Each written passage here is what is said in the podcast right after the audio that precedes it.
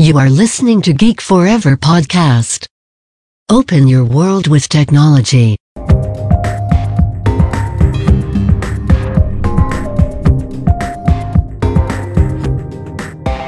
This is Geek China. สวัสดีค่ะ ขอต้อนรับเข้าสู่รายการ Geek China รายการที่จะมาเล่าสาระความรู้เกี่ยวกับประเทศจีนในหลากหลายแง่มุม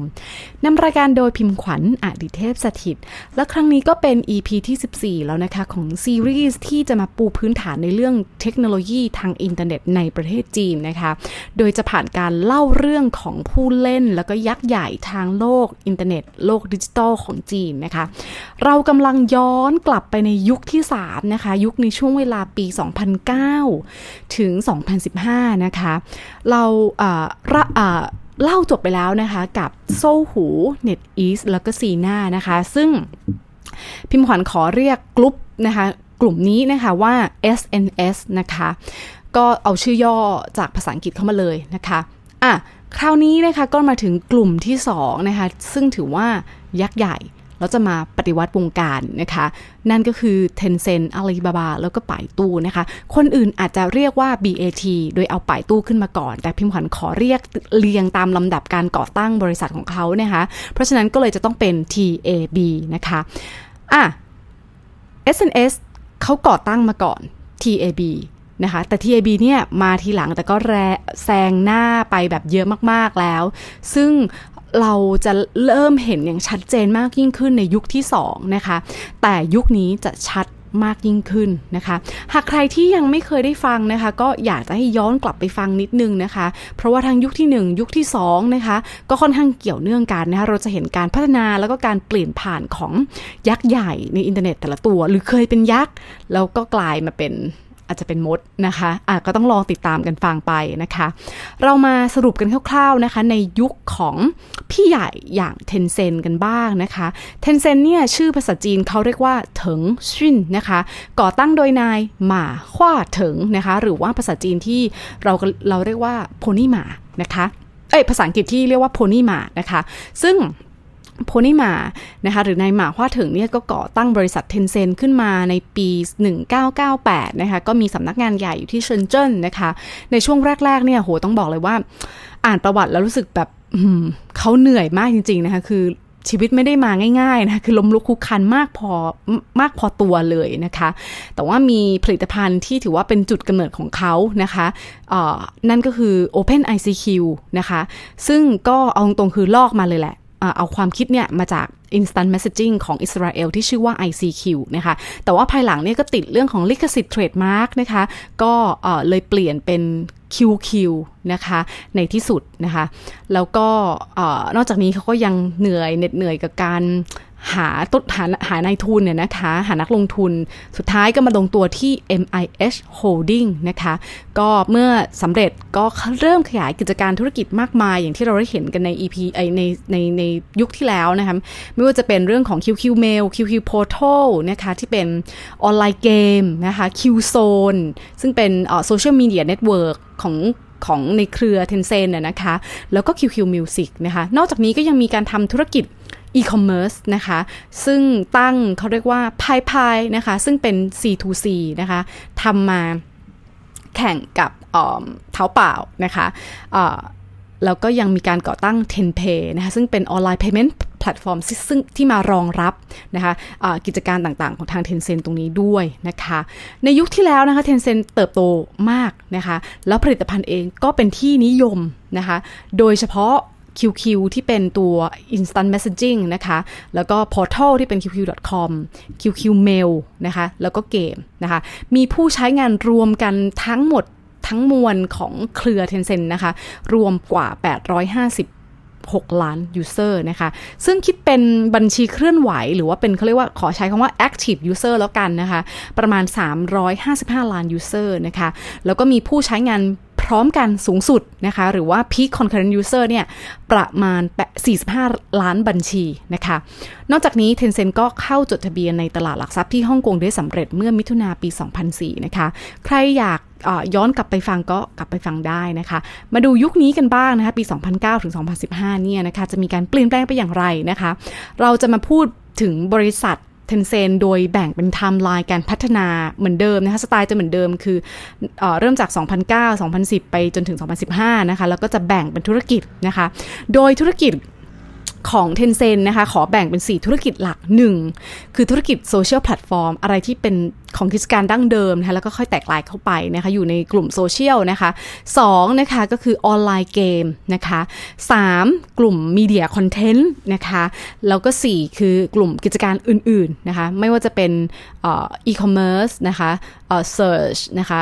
map นะคะอันนี้เป็นกิจการใหม่นะคะแล้วก็มีเรื่องของฟินเทคที่เกิดขึ้นนะคะและรวมถึงการลงทุน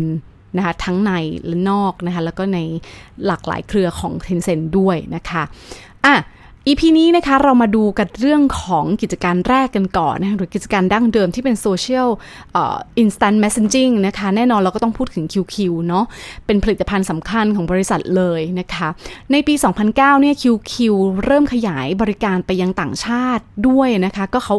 มีการลอนช์นะคะ ออก Product ที่เป็น QQ International ขึ้นมานะคะ คลอดประมาณ 15 กันยาปี 2009 ให้ใช้สำหรับ Windows Web Base อะไรเหล่านี้ได้นะคะทำให้ผู้ใช้งานที่ไม่ได้พูดจีนกลาง หรือว่าไม่รู้จีนกลางอ่านไม่ออกนะคะ อ่านจีนไม่ได้นะคะ สามารถใช้งานได้กับ QQ User อื่น ๆ ได้ด้วยนะคะ ก็สรุปรวมก็คือสามารถแชทได้โทรได้นะคะวิดีโอคอลได้นะคะ แล้วก็มี interface ให้เข้า Qzone นะคะ ได้ด้วยนะคะ นอกจากนี้ก็รองรับได้หลายภาษานะคะ ไม่ว่าจะเป็นอังกฤษฝรั่งเศส สเปน เยอรมัน เกาหลี ญี่ปุ่น ซึ่งบอกได้เลยนะคะว่าหกภาษาเหล่านี้นะคะเป็นภาษายอดฮิตของ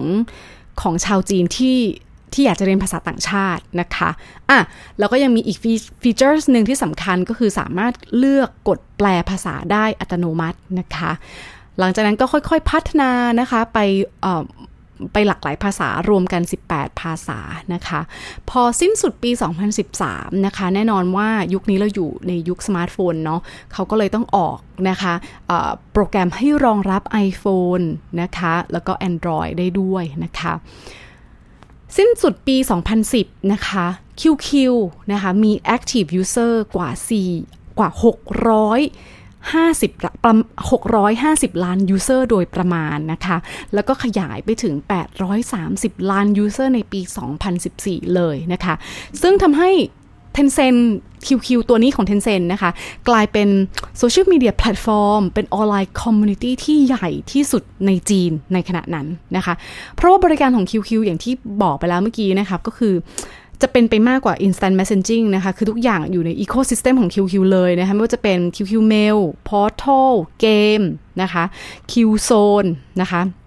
ซึ่ง Qzone เองนะคะก็ถือว่าเป็นเป็น social network platform ที่ใหญ่ที่สุดในจีนนะคะ ปี 2010 เนี่ยนะคะก็มี active user ประมาณ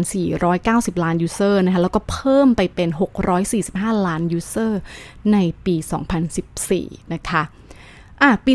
2009 นะคะ อย่างที่บอกนะคะ ก็เป็นยุคที่โลกของเราอะนะคะ จะต้องไม่เหมือนเดิมโฉมหน้าไม่เหมือนเดิมอีกต่อไปนะคะ เพราะว่าเป็นปีที่สมาร์ทโฟนเริ่มออกสู่ตลาดนะคะ ถึงแม้ยังไม่แพร่หลายเท่าปัจจุบันนะ ต้องต้องมองย้อนไปนิดนึง นั่นคือปี 2009 เนาะ Tencent นะคะ เขาเห็นโอกาสแล้วก็ take action นะคะ ถือว่า เคลื่อนไหวนะคะปฏิบัติค่อนข้างไวเลยทีเดียวนะคะเขาเริ่มที่จะทำให้ผลิตภัณฑ์ในเครือของเขาทั้งหมดนะคะ รองรับสมาร์ทโฟนตรงนี้ได้นะทำให้มันออกมาเป็น wireless นะคะออกมาได้นะคะ ในตอนนั้นนะคะ 99%ของทุกคนในแผนกเลยทำงานผ่าน PC นะคะ แน่นอนว่าหมายถึงเวลาจะทำอะไรก็ต้องยึด ของ PC อินเทอร์เน็ตเป็นพื้นฐานนะคะเป็นเป็นเป็นเหมือนลักษณะดีไซน์ thinking ที่คิดว่า อ๋อ ทุกอย่างต้องบน PC การออกแบบก็ต้องบน PC นะคะ แต่เมื่อ Tencent เห็นโอกาสว่า เอ้ย wireless มาแน่นอน ประกอบกับ 3G 3G นะคะ เทคโนโลยี 3G เข้ามามีส่วนผลักดันสำคัญเลยนะคะ เพราะว่ามีการ launch 3G เนี่ยนะคะจริงๆก็มีมานานก่อนหน้านั้นและคิดค้นมานานก่อนหน้านั้น แต่ว่าลอนช์อย่างเป็นทางการในประเทศจีนใน 1 ตุลาปี 2009นะคะพอเทนเซนเห็นนะคะเขาก็เริ่มปฏิวัตินะคะให้ทุกแผนกรองรับปรากฏการณ์การ transformation ที่สำคัญครั้งนี้นะคะคือสมาร์ทโฟน wireless แล้วก็ 3G นะคะซึ่งแน่นอนว่าภายนอกว่าแข่งขันกันสูงแล้วนะคะภายในก็แข่งขันกันสูงมากนะคะ เทนเซนก็คิดว่าเอ๊จะเอา QQ ไปแข่งดี หรือว่าสร้างผลิตภัณฑ์ใหม่ดีหน้านะคะ อย่างที่เล่าไปแล้วนะคะตอนนั้นปี 2009 นะคะใน EP ที่แล้วมีการเมนชั่นขึ้นมาว่า พอเวปัวของซีน่าเนี่ยผุขึ้นมาเกิดขึ้นมาใช่ไหมคะทำให้หมาควาเถิงเนี่ยรู้สึกเอ้ยไม่สิเคียวอะตายล้วเออใช่ไหมคะเขาก็รู้สึกว่าเอ๊ะจะทำยังไงดีนะคะ นอกจากจะมี เทนเซนเวปัวออกไปสู้นะคะแต่ก็แน่นอนว่าสู้ไม่ได้เขาจะทำยังไงดีนะคะแล้วก็ยังมีเสี่ยวหมี่นะคะซึ่งคนไทยอ่านว่ามี่นะคะะจริงๆมันคือเสี่ยวหมี่นะคะออกเป็นเสียงภาษาจีนนะคะเสี่ยวหมี่เองเขาก็ลอนช์โปรแกรมออกมานะคะซึ่งซึ่งชื่อว่าMiliao นะคะก็คือ MiTalk นะคะ MiTalk อันนั้นนะคะ ออกมาในประมาณเดือนพฤศจิกาปี 2010 นะคะ ก็เป็นโปรแกรมแอปพลิเคชันที่รองรับการใช้งานได้ทั้ง mobile PC iOS แล้วก็ Windows เพราะฉะนั้นคำตอบของสงครามนี้คืออะไร นั่นก็คือการสร้างผลิตภัณฑ์ใหม่ขึ้นมา disrupt ของเก่า และแน่นอนว่าก็แข่งขันกับภายนอกด้วยนะคะ ขณะนั้นนะคะแผนกของนักพัฒนาโปรแกรมเมอร์ อย่าง จ้างเสี่ยวหลงนะคะ หรือว่าภาษาจีเอภาษาอังกฤษที่เขาใช้คำว่าอเลนจางนะคะเล่นจางเนี่ยเขาเป็นผู้รับผิดชอบนะคะ ดูแล QQ Mail อยู่นะคะ ซึ่งเปรียบเทียบภายในบริษัทนะคะ ถือว่าไม่ได้มีความกดดันอะไรสูงมากนัก เพราะว่าจริง ๆ QQ Mail เนี่ยไอ้ QQ Mail ก็ถือว่าผลิตภัณฑ์ที่ใช้งานดีมาก คนใช้งานก็เยอะนะคะ แต่ว่าด้วยเทคโนโลยีของเมลโดยตัวมันเองเนี่ยนะคะ ก็ไม่ได้เป็นที่สนใจอันดับ แรก ๆ ของผู้ใช้งานนะคะ ภายใต้ทีมงานของจังเสี่ยวหลง เขาก็เลยพัฒนาเวซินขึ้นมานะคะ ซึ่งเวซินตัวนี้ ก็คือ WeChat นั่นแหละค่ะ ที่กำลังถูกทรัมป์เพ่งเล็งนะคะ ก็เดี๋ยวเราลองมาฟังประวัติของ WeChat หรือว่าเวซินนะคะ กันบ้างก็จะรู้ว่า เอ๊ะทำไมทรัมป์ถึงต้องมาเล่นงานด้วยนะคะ แต่ต้องแต่แน่นอนว่าเรื่องราวของเขาคือเรื่องราวที่เราจะมาแชร์ใน EP นี้คือหยุดที่ปี 2015 นะคะ แต่ว่าเหตุการณ์ต่างๆ ก็ยังต้องต่อเนื่องในยุคต่อต่อไปด้วยนะคะอะ WeChat นะคะหรือว่า w e s i n นะคะเป็นโปรเจกต์หนึ่งใน Research แล้วก็ Research Center ของทาง Tencent นะคะ ก็ประมาณตุลาปี 2010 นะคะ ก็ในช่วงนั้นอุตสาหกรรมก็จะแข่งขันกัน ก็เริ่มมีการลอนช์ตรงนี้เป็นเล็ก ๆ นะคะ หลังจากนั้นนะคะ ก็ค่อยออกมาเป็นทางการนะคะ เมื่อวันที่ 21 มกราปี 2011 นะคะ微信 นะคะ ถ้าถ้าแปลตามตัวนะคะ ก็คือเหมือน 微 ซึ่งแปลว่าไมโครนะคะแปลว่าอะไรเล็กๆนะคะ信 นะคะก็คือแปลว่า letter นะคะจดหมายรวมกันก็เหมือนกับว่าเป็นไมโคร letter ไมโครแชทนั่นเองนะคะ เป็นแอปโซเชียลมีเดียที่ออกมาเพื่อเจาะตลาดสมาร์ทโฟนเท่านั้นนะคะ อย่างที่บอกไปเมื่อกี้นะคะ นี่คือการเปลี่ยนผ่านของยุคสมัย PC มาสู่ mobile internet อย่างเต็มตัวนะคะ ยุคที่2เนี่ยใช้มือถือก็จริงแต่ไม่ได้รองรับการพัฒนาแบบ 3G ที่ดีขนาดนี้นะคะะเพราะฉะนั้นเนี่ยที่ผ่านมาการออกแบบเลยคิด based on PC แต่ตอนนี้ต้องคิด based on สมาร์ทโฟนนะคะหรือว่า mobile internet ตัวนี้นะคะเพราะฉะนั้นนี่คือการ disrupt ตัวเอง โดยการใช้โอกาสการเติบโตของสมาร์ทโฟนนะคะโมบายอินเทอร์เน็ต 3G อย่างแท้จริงเลยนะคะพฤษภา 2011 นะคะก็มีการออนอกจากจะมีการส่งข้อความได้นะคะก็ยังสามารถให้ส่ง ข้อความผ่านเสียงได้ อย่าลืมนะคะ นี่คือผลิตภัณฑ์ที่คิดค้นในประเทศจีน คนจีนใช้ภาษาจีน การพิมพ์ภาษาจีนไม่ง่ายนะคะ หลายคนไม่ได้เรียนวิธีแบบพินอินนะคะ ซึ่งพินอินเวลาพิมพ์อาจจะพิมพ์ได้เร็วเนาะกดแค่แบบสมมติฉันรักคุณบอกไอ้หนี่ใช่ไหมก็อาจจะเป็น W I N ก็ขึ้นมาแล้ว แต่บางคนไม่ได้เรียนพินอินมาเพราะฉะนั้นก็จะเป็นการยากที่เขาจะพิมพ์ภาษาจีนมันก็ไม่ได้สะดวกนะคะการส่งข้อความเสียงนี่แหละเป็นอะไรที่ง่ายสุดแหละนะคะ กรกฎาในปีเดียวกันนะคะก็มีการให้บริการแบบ location base ที่ชื่อว่า people nearby นะคะเหยาเหยานะคะหรือว่าเช็คนะคะเช็คเช็คนะคะแล้วก็เป็นการส่งข้อความผ่านขวดนะคะหรือว่า message in a bottle นะคะซึ่งอนุญาตให้คนที่ไม่รู้จักกันนะคะคนแปลกหน้าเชื่อมต่อกันได้ในระยะใกล้นะคะซึ่งในความคิดของจางเสี่ยวหลงเนี่ยถือว่าเป็นเกม changer นะคะเพราะว่าเป็นการผลักดันให้เติบโตในแง่ user นะคะซึ่งตอนนั้นก็เติบโตสูงถึง 1 0 0 0 0แสนบัญชีเลยนะคะแต่ว่าส่วนตัวของพิมขวัญเนี่ยพิมขวัญไม่ชอบนะคะ เหมือนกับว่าเราจะแอดอะไรใครอะไรเข้ามาคุย มันจะต้องแบบเราไม่รู้จักกันเราไม่รู้ จากหน้าค่าตาเนาะไม่รู้แบ็กกราวน์นะคะ ก็เคยแอดมาแล้วก็ไม่ได้ประทับใจอะไรมากเหมือนแบบมาเจอทำนองลีสาวอะไรทำนองนั้นก็เลยแบบว่าบล็อกไปหลายคน แล้วก็ไม่กล้าใช้บริการนี้อีกเลยนะคะ นี่ก็คือเป็นอินไซต์เล็ก ๆ นะคะ แต่แน่นอนว่าไม่ใช่คนจีนส่วนใหญ่เขาคิดกันแล้วนะคะ ก็เพราะฉะนั้นมันก็โปรแกรมนี้นะคะ ก็ถือว่ายังได้รับความนิยมในประเทศจีนอยู่นะคะ แต่ว่าพิมพ์ขวัญเองก็คือจะบอกว่า เราจะรับแต่เพื่อนในบัญชีที่เรารู้จักนะคะแล้วก็นี่ก็คือความแตกต่างอย่างหนึ่งของ WeChat แล้วก็ Weibo นะคะ ในแง่ของความเป็นส่วนตัว อย่างมันมีอย่างที่เคยเล่าไปแล้วนะคะ ในก่อนหน้านี้ว่าเอ๊ะพอเวปัวเกิดขึ้นมา มันก็ทำให้เทนเซนรู้สึกกลัวไหม แต่จริงๆก็เหมือนจะแข่งกันคนละ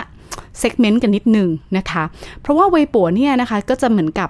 เราอาจจะเหมือนกับถ้า WeChat นะคะ หรือว่า w e i ินเนี่ย เราจะเลือกใครเข้ามาเป็นเพื่อนของเราในเครือข่ายของเราได้ในกลุ่มของเราได้ มันจะเป็นเหมือนระบบปิดนะคะแต่ว่าเวปัวเนี่ยนะคะ ก็เหมือนเราจะ follow ใครก็ได้นะคะอาจจะเน้นตามคนบุคคลสาธารณะสาธารณะมากกว่า เช่น อยากจะตามเน็ตไอดอลอย่าง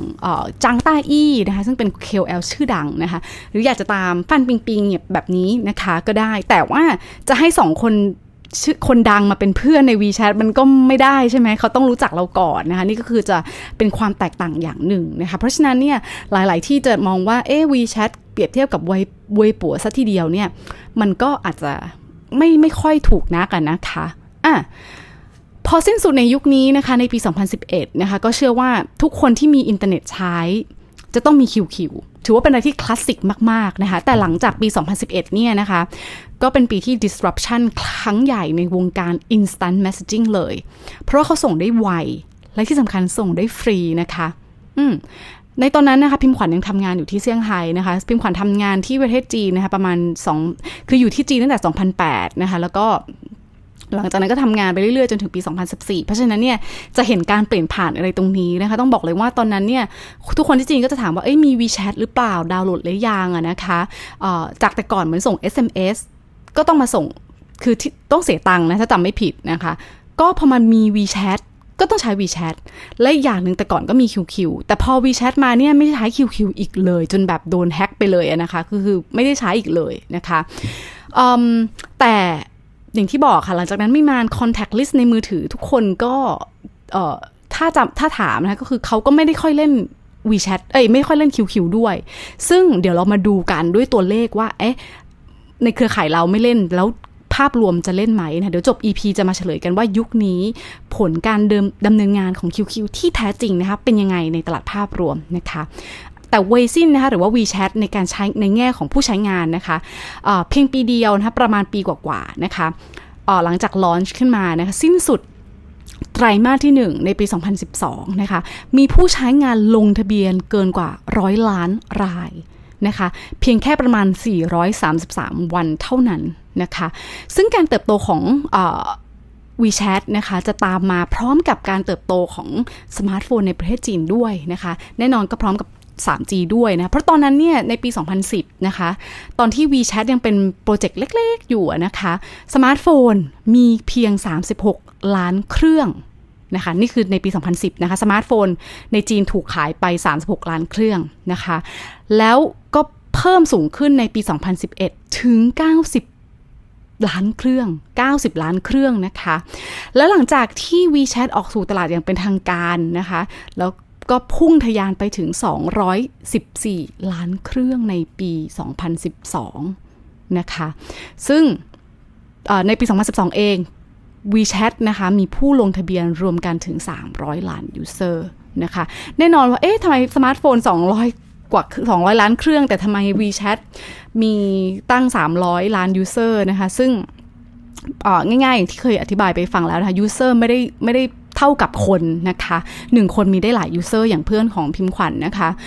เออที่ถามนะคะ ที่ถามคนจีนนะ คนจีนมี 3 user อะค่ะหนึ่ง WeChat มี 3 user แล้วพอถาม IQ เอ้ย QQ ล่ะ QQ ก็มี 3 user ก็งงว่าเอาไปทำไมเยอะแยะนะคะอะในด้านคู่แข่งนะคะ WeChat มาแรงแซงทางโค้งแน่นอน แซงไปแล้วหลายเจ้ารวมถึงมีทอของเสี่ยวหมี่ด้วยนะคะ เพราะว่าเสี่ยวหมี่ตอนเอ่อมีทอตอนนั้นคือเหมือนไม่ได้ให้ user experience ที่ดีนักนะคะ เมื่อความสำเร็จในจีนของ WeChat เนี่ยสูงมากนะคะในปี 2012 นะคะประมาณเมษานะคะ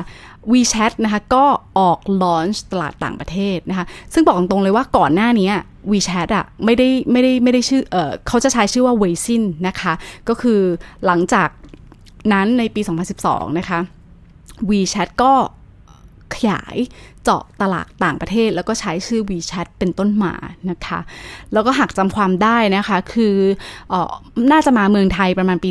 2013 แล้วก็มีการจ้างคุณอั้มพัชราภามาเป็นพรีเซนเตอร์ด้วยนะคะ แต่ก็งงมากว่าไม่ฮิตเท่าไลน์นะคะ อนนั้นพิมพ์ขวัญเองก็เอ๊ะงงว่าทำไมไม่ฮิตนะเพราะส่วนตัวยอส่วนตัวบอกได้เลยว่าตอนนั้นชอบ WeChat มากกว่านะคะ แล้วก็ไม่รู้ว่าทำไมเหมือนกันยังไงถ้าเกิดว่าใครฟัง EP นี้นะคะ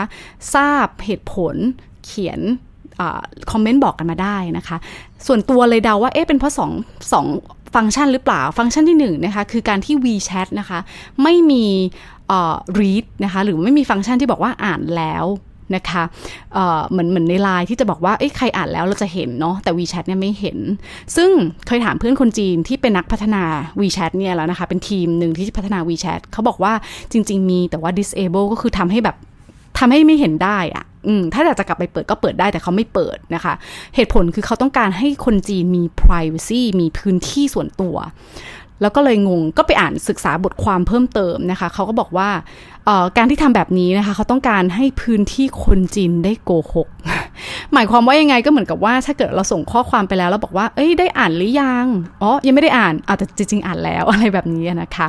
เหตุผลที่ 2 ก็อาจจะเป็นเพราะว่าสติกเกอร์อาจจะไม่น่ารักเท่าไลน์หรือเปล่า เพราะว่าไลน์มี Brown เนาะแต่ว่า WeChat แบบอาจจะไม่ได้มี Brown แต่ก็ แต่ก็ในความคิดส่วนตัวคือ WeChat ดีกว่านะ เพราะว่า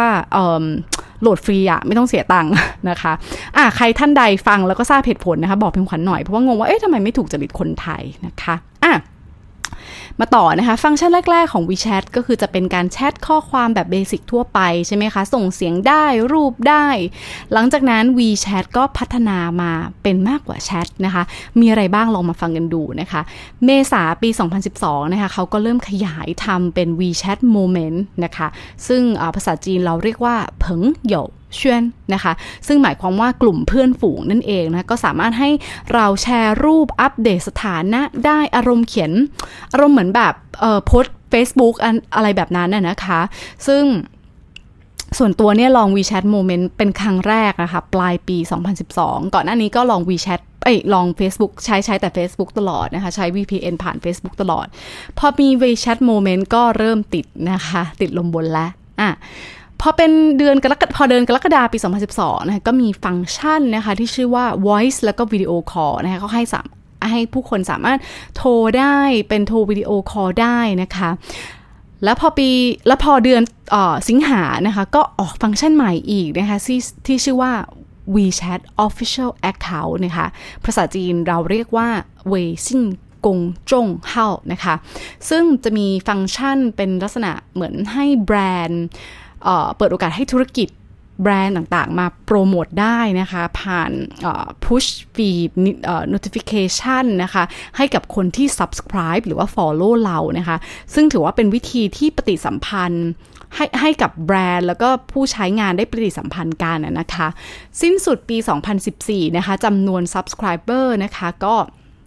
ไอจำนวนผู้ใช้งาน WeChat Official Account ตัวนี้นะคะ ก็สูงถึง 8 ล้านบัญชีนะคะอะ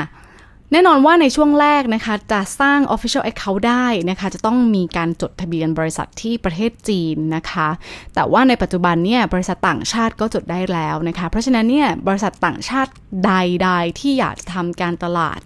ในจีนนะคะ ก็ต้องมีนะคะจะต้องมีแล้วก็ถือว่าเป็นฟังก์ชันที่สำคัญมาก ๆ ในจีเอ้ในในการทำ digital marketing นะคะ WeChat นะคะจากเป็นแค่แชทวิวัฒนาการไปเป็นโซเชียลเน็ตเวิร์กนะคะมีแบบลักษณะมี Moments นะคะ เป็นมี official account นะคะ ส่วนนี้เราเรียกว่าเหมือน hybrid นะคะ ก็คือผสมผสมกันนะคะ แล้วจุดเปลี่ยนที่สำคัญจริง ๆ นะ ที่อยากจะเล่านั่นก็คือการที่มี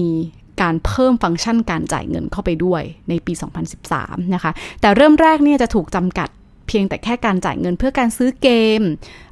ซื้อไอเทมอะไรต่างๆ แล้วก็การบริการสำหรับโมบายซับสคริปชันนะคะ แต่พอ Official Account เพิ่มเข้าไปใน Ecosystem นี้นะคะ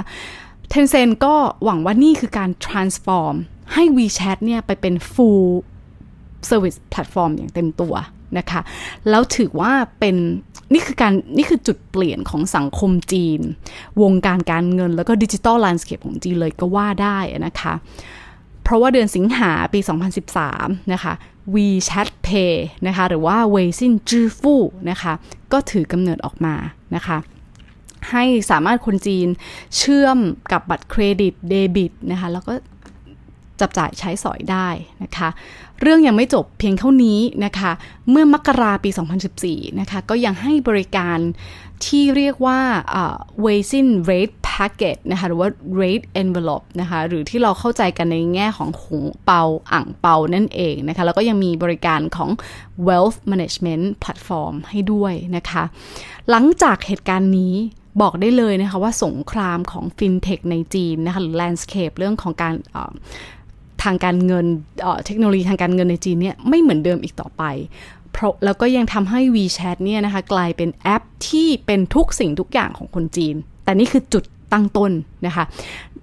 ในมุมในมุมมองของพิมขวัญนนะคะ นี่ก็คือเหมือนเป็น WeChat จุดเปลี่ยนของ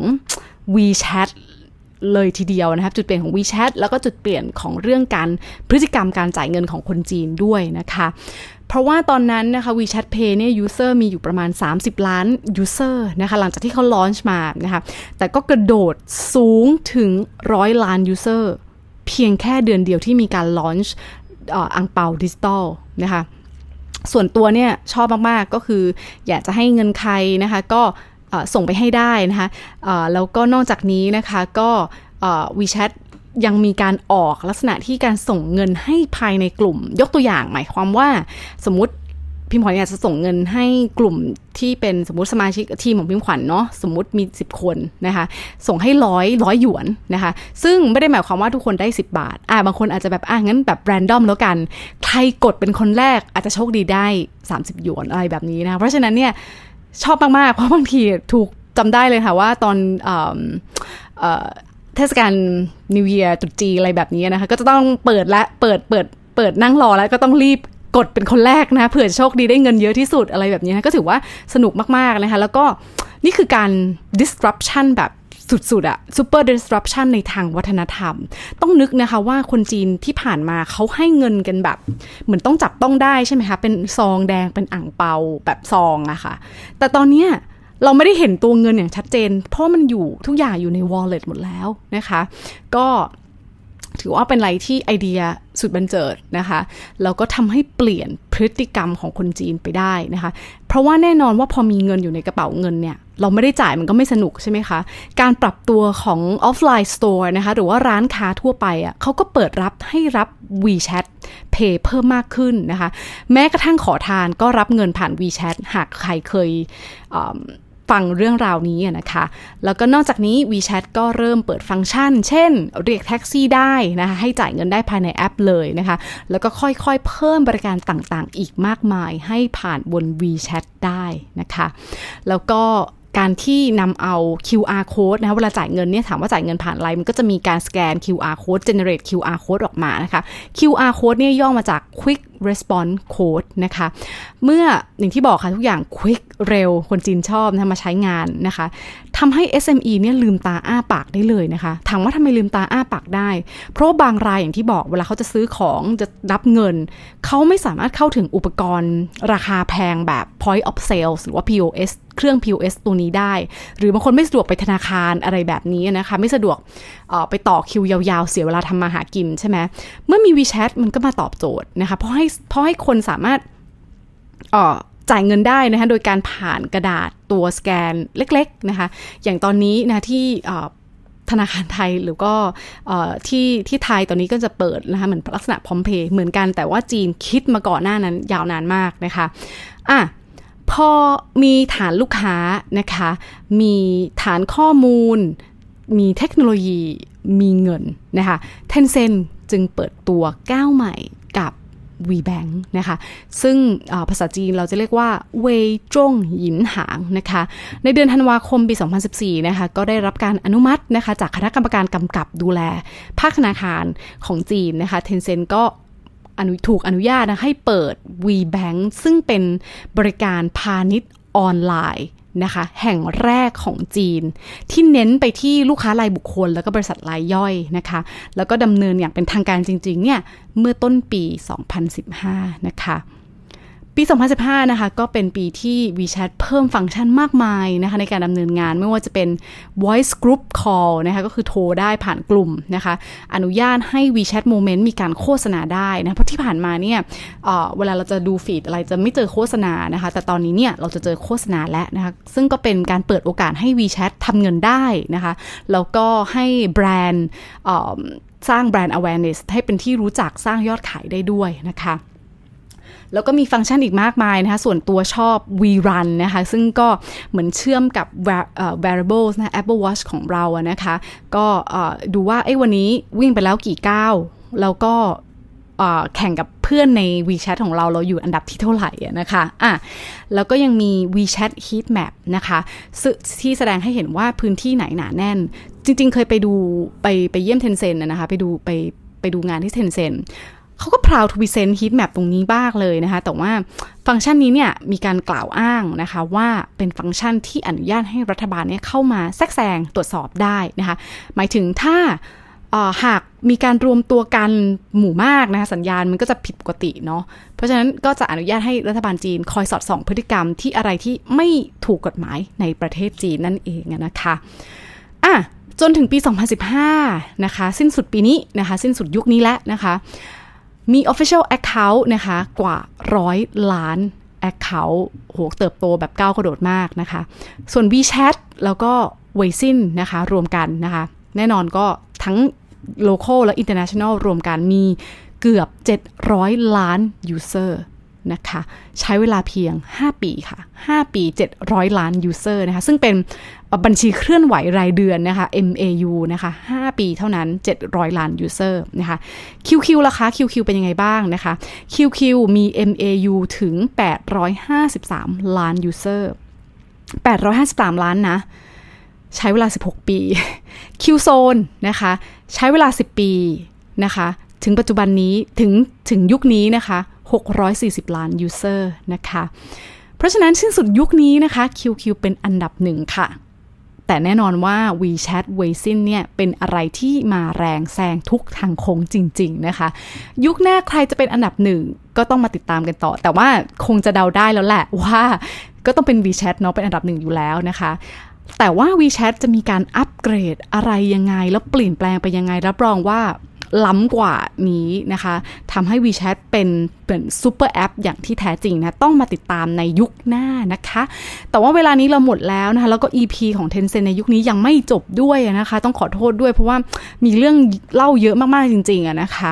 ก็ขอต่อกันด้วย EP หน้านะคะ เราจะมาต่อกันด้วยเรื่องของออนไลน์เกมนะคะ แล้วก็ธุรกิจอื่น ๆของ Tencent นะคะ